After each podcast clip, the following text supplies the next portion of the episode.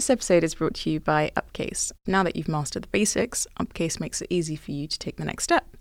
Not a bootcamp or a MOOC, we're a finishing school. We'll show you how the best developers around tackle coding challenges, what their backgrounds are, and how they got to where they are. Stick with us, and soon you'll be taking the junior out of your title. Learn more at upcase.com. Welcome to this week's episode of Crossroads, and today I am joined by Sid in the New York offices of Thoughtbot. Maybe you could do a little bit of an intro and tell us a bit about what you do here. Sure, yeah. So my name's Sid. I've been with Thoughtbot, I don't know, for a couple of years. I'm a developer here. I've worked on both the web and mobile teams, doing iOS and a lot of web development. Perfect, perfect. And have you always wanted to be in development? No, I thought I was going to be an academic for a very long time. In fact, just a few years ago, I was in graduate school, then left for various reasons, and programming was a skill I kind of had, so, and it's something I liked to do when I was young, so. Okay, and you mentioned that it was a skill that you kind of had. Was it a byproduct of the course that you were studying, or was it a byproduct of concerted effort over time? It was, so yeah, when I was like young, maybe like 12 years old or something, I started programming in this like really there was a IRC client called MIRC, mm-hmm. and it had like its own embedded scripting language. So I like would program in that to make my you know client special. And this was to play like Magic the Gathering online, and then yeah, I, I learned like a little PHP and Perl and just like kept programming a bit. Basically stopped in midway through high school and then didn't touch it for many many years until I had to write some software to do math. I wrote like Mathematica and Python and that kind of thing, but I never learned like you know professional development. Really, it was always just personal stuff. Yeah, that's really interesting. I'm going to sort of dig deeper into two of those things. One of them is that you mention this hobbyist approach to learning how to code. A lot of the questions that we get from people who consider themselves to be junior developers or want to get into programming as a career are hobbyists and they're absolutely terrified or really anxious about purporting or presenting themselves as developers mm-hmm. because they don't have the professional background that many people do. And I, I wonder what made you feel as though you were able to to harness all of that experience mm-hmm. that you got from your hobby and turn it into something that you could present as a legitimate career? I guess I wasn't sure. So when I left graduate school, you know, it was a time when a lot of coding schools were getting very popular. And so I did one. But for me, it was really just learning the domain, like the web domain. Like the actual programming and like thinking programmatically is something I was comfortable with. But I didn't know anything, you know, about modern web development or anything like that. So I think those two things combined made me feel pretty confident because, you know, in my code school, plenty of people had never written a line of code before, or even seen a terminal or anything. But I already had all that kind of settled, and so I could really focus on just learning, you know, what you need to actually build something in a professional environment. So, if you were encountering someone who's a junior developer and has only been in the hobbyist space, and I don't say only in a derogatory way, but I mean sort of there's a delineation between the hobbyist and the professional space at times. So, what would you say they ought to be doing? They ought to be learning about web frameworks, they ought to be engaging in understanding the structure of the internet. What would you say they need to be doing? Yeah, certainly, like, if your goal is to get a job, you know, as quickly as possible, sort of, then a great way is to learn modern relevant frameworks because of companies will hire, you know, just for that specific skill set. And once your foot is in the door, you know, you're basically getting paid to learn at that point once you have a job. And so it, it becomes much, much easier. So, you know, like my coding school only prepared me so well, but I started working at a place where I was pair programming all the time, 100% of the time, with developers who'd been doing professional work much longer than me. So I was able to learn extremely quickly. Like that was a godsend being able to do that. So I think if you want a job, learn relevant stuff and go to a place where there are people who know more than you and work with them. The other thing you mentioned is this gap between high school and grad school mm-hmm. and how you weren't programming for quite some time in between the two.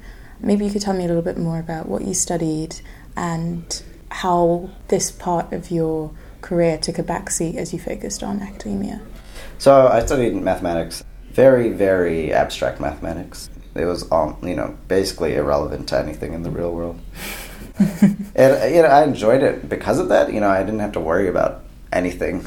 I could just like focus on this like little logical world. So it's sort of related to programming. I mean, like you, you know, have to carefully think through problems. A lot of academia is like that. Even humanities, I don't really think is particular to technical fields.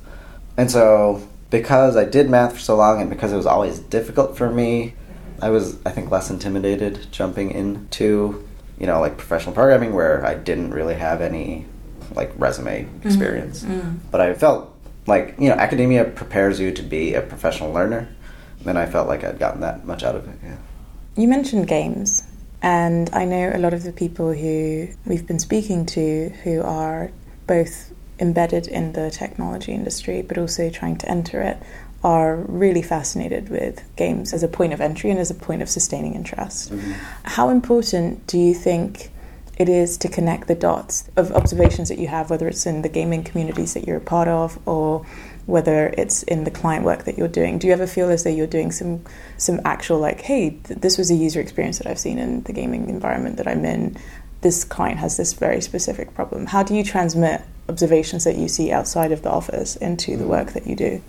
I honestly think it's sort of subconscious. Like I, I can't remember the last time I had a very direct thought like that mm. about like some like specific interaction I'd had. You know, I feel like my mind just sort of like melds all this stuff into like a weird amalgam that I draw from without even really knowing it. It becomes um, instinct, right? Yeah, yeah, basically. Yeah.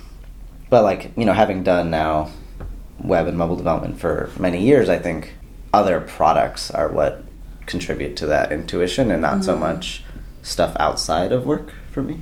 That's so interesting. Because you've come from this very self directed, hobbyist environment whereby you are responsible and accountable for your own learning, and then you've moved into academia, which is also quite enclaved at times. Mm-hmm. And now you're in a company in an environment where you're consulting and dealing with clients, but also dealing with a company which is sort of known for being quite open and collaborative. How do you change your mindset when you're entering into those different spaces? Because mm. it's really different to like, mm. it's a really different experience, it's a really different yeah. way of being. Yeah, certainly between academia and the professional world is, is quite different. Academia was a little more isolated. You know, when you're working on something specific, even in your grad school cohort, there may not be people who know about the specific thing you're working on, and so you might not have someone to talk to about it, but that's not the case anymore. Even if I'm not working on the exact thing as my coworkers, like it's all so close to each other that it's easy to to talk to them. And I, I honestly felt like I'm a pretty social person, and and I felt like that was lacking in graduate school, and here I'm definitely more fulfilled in that mm. in that aspect. Oh, you mentioned being social, and some of the questions that we get, or some of the statements, or some of the assertions and assumptions that people have about being a junior developer and transitioning into becoming a more experienced developer is one, I believe that it's really important for me to be showcasing my working, to be sharing my knowledge, even if it's not perfect, mm-hmm. and writing and giving conference talks and mentoring wherever I can and hosting meetups, etc., etc. Mm-hmm. You did a great talk, a great lightning talk recently, and I wonder how much a time you invest in doing that sort of thing mm-hmm. and b what sorts of returns on that investment you've seen in your career. I actually do that very little. That was like the first talk i've given in, in quite, quite a while. Personally like outside of work i don't do that much programming. Mm-hmm. i don't really attend very many conferences. There's one meetup i go to once a month haskell nyc you should come. Um, so of the things you mentioned i think mentoring people is probably the most useful mm-hmm. because in trying to teach someone even if you don't have perfect knowledge you come to understand it better. This has you know been the case for me when i was teaching math when i you know pair with client developers. You should approach it not as i'm the expert and i need to transfer knowledge but like i need to cement this understanding. cement this understanding and just like talk through it with the person you're trying to help you know? Mm-hmm.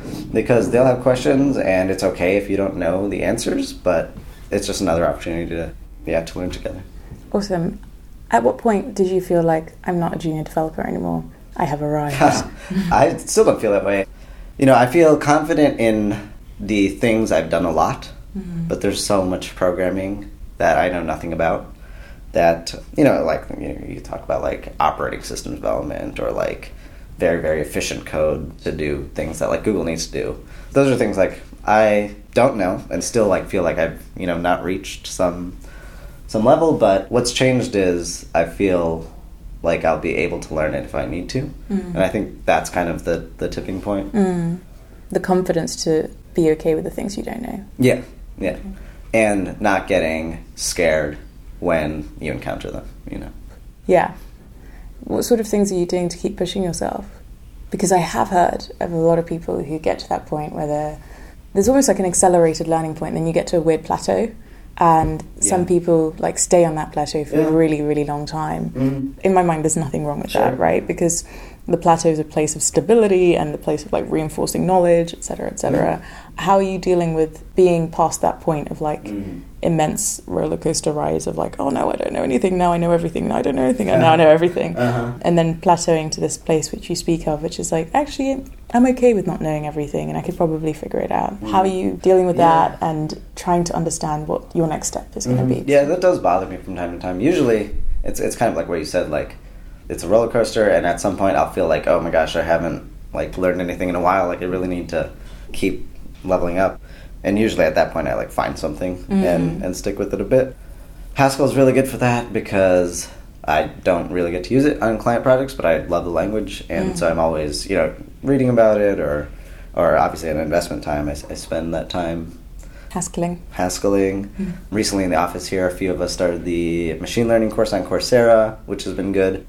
I function much better in like structured environments, sort of. Like I like Coursera because it has deadlines and like you don't have to think about what you're going to learn next. Someone's already decided that for you. Mm. So it's sort of like a lower barrier to entry. Mm. Whereas if you're just like, I need to learn something, you have to like figure out what there is even to learn before you can mm. start. And it's really easy to get distracted doing that. So you sort of maybe plateau for a little bit, freak out a little bit, level up, plateau, freak, level. I think that's about right. Okay, cool, cool, cool, cool. If you were to go back and look at specific pivot points in your career, and also look at like areas where you really messed up, because I, I- I want us to talk a little bit more about that. I think there's a myth around experienced developers that experienced developers never mess up. Mm. Do you mean in day to day like code writing or like? like day to day code writing, you know, learning things about interpersonal relationships that have have only been learned through messing that up. Or I'm keen to kind of know the pivots that were crucial in moving forward, but also the the times you tripped along the road that mm-hmm. were crucial in like sort of learning things about yourself and and what you're doing. hmm So this company is very transparent, right? And you mm. can look up whatever you want. Here. Mm-hmm. There's there's no hidden information. And when I first started, I thought that was really cool, but I sort of did it too much. Like I was constantly looking at our sales board or like what's coming in and you know what needs help and, and that kind of thing and it, it sort of would intrude upon time I should have been spent on client work. Mm-hmm. After some time I realized not only was it stressing me out because I, my mind was just like split between all these things, but I wasn't like to- fully committed to the work I was mm-hmm. doing. So I think like that sort of blossomed into a more general like me thinking about how I focus on work mm. and realizing, especially with, with programming, like it really does take my full attention. You know, mm-hmm. I, I don't like splitting time. You know, people talk about flow and all these kind of things, and for me, it, it's pretty real. So that was like a definitely a major hiccup, and you know that lasted like some time before I talked to somebody mm-hmm. who noticed this was happening with me. It's not something I like noticed by myself, mm-hmm. and it, was- it was really great to have someone you know to talk to about that, or p- people feel comfortable saying that kind of thing here. That's really, really great. There's a lot of hype in the industry, and it's really easy to get distracted by Yeah, News. everything, Um, right? And I wonder how you manage your attention because you, Yeah. you mentioned focus, and it's so challenging. I mean, on both ends of the spectrum, because I think for me it's probably Twitter and things like that. Mm. Like if I'm if I don't have my finger on the pulse, I feel as though I can't ask good questions and I Mm. and then come up with good solutions. Mhm. But if I spend all my time with my fingers on the pulse, nothing gets done. Yeah. So I, I wonder how you balance both hype in terms of this is the latest programming language, everyone Yeah. learn it. This is the latest framework, everyone learn it. And also hype around like, this is a great product, everyone use it. Like, Mhm. There's just hype Sure, yeah, everywhere, uh, and this is it's really it's really challenging to navigate that. Yeah, I mean that definitely contributed to my you know initial distractions. The more I've programmed, the less I've cared about flavor of the month kind of stuff. Not because I think none of them have anything to offer, but because I think the fundamentals will take you much much farther than That's highly quotable. yeah, like again, I was saying before, like if you if you want a job, you know, I think frameworks are a great place to start because because companies will hire for specifically that. But now that I feel comfortable as a professional developer, I'm not so concerned about that anymore, and so I can let it pass. I don't know. Mm. Well, thank you very much for taking half an hour Mhm. out of your day that would otherwise be full of flow and immense focus. This has been really fun, and I'm looking forward to sharing this with everyone. And I'm sure there will be people who will be really interested in parts of your story, especially around academia, and I will be sure to point them in your direction. Yeah, please do. Awesome. Thanks, Sid.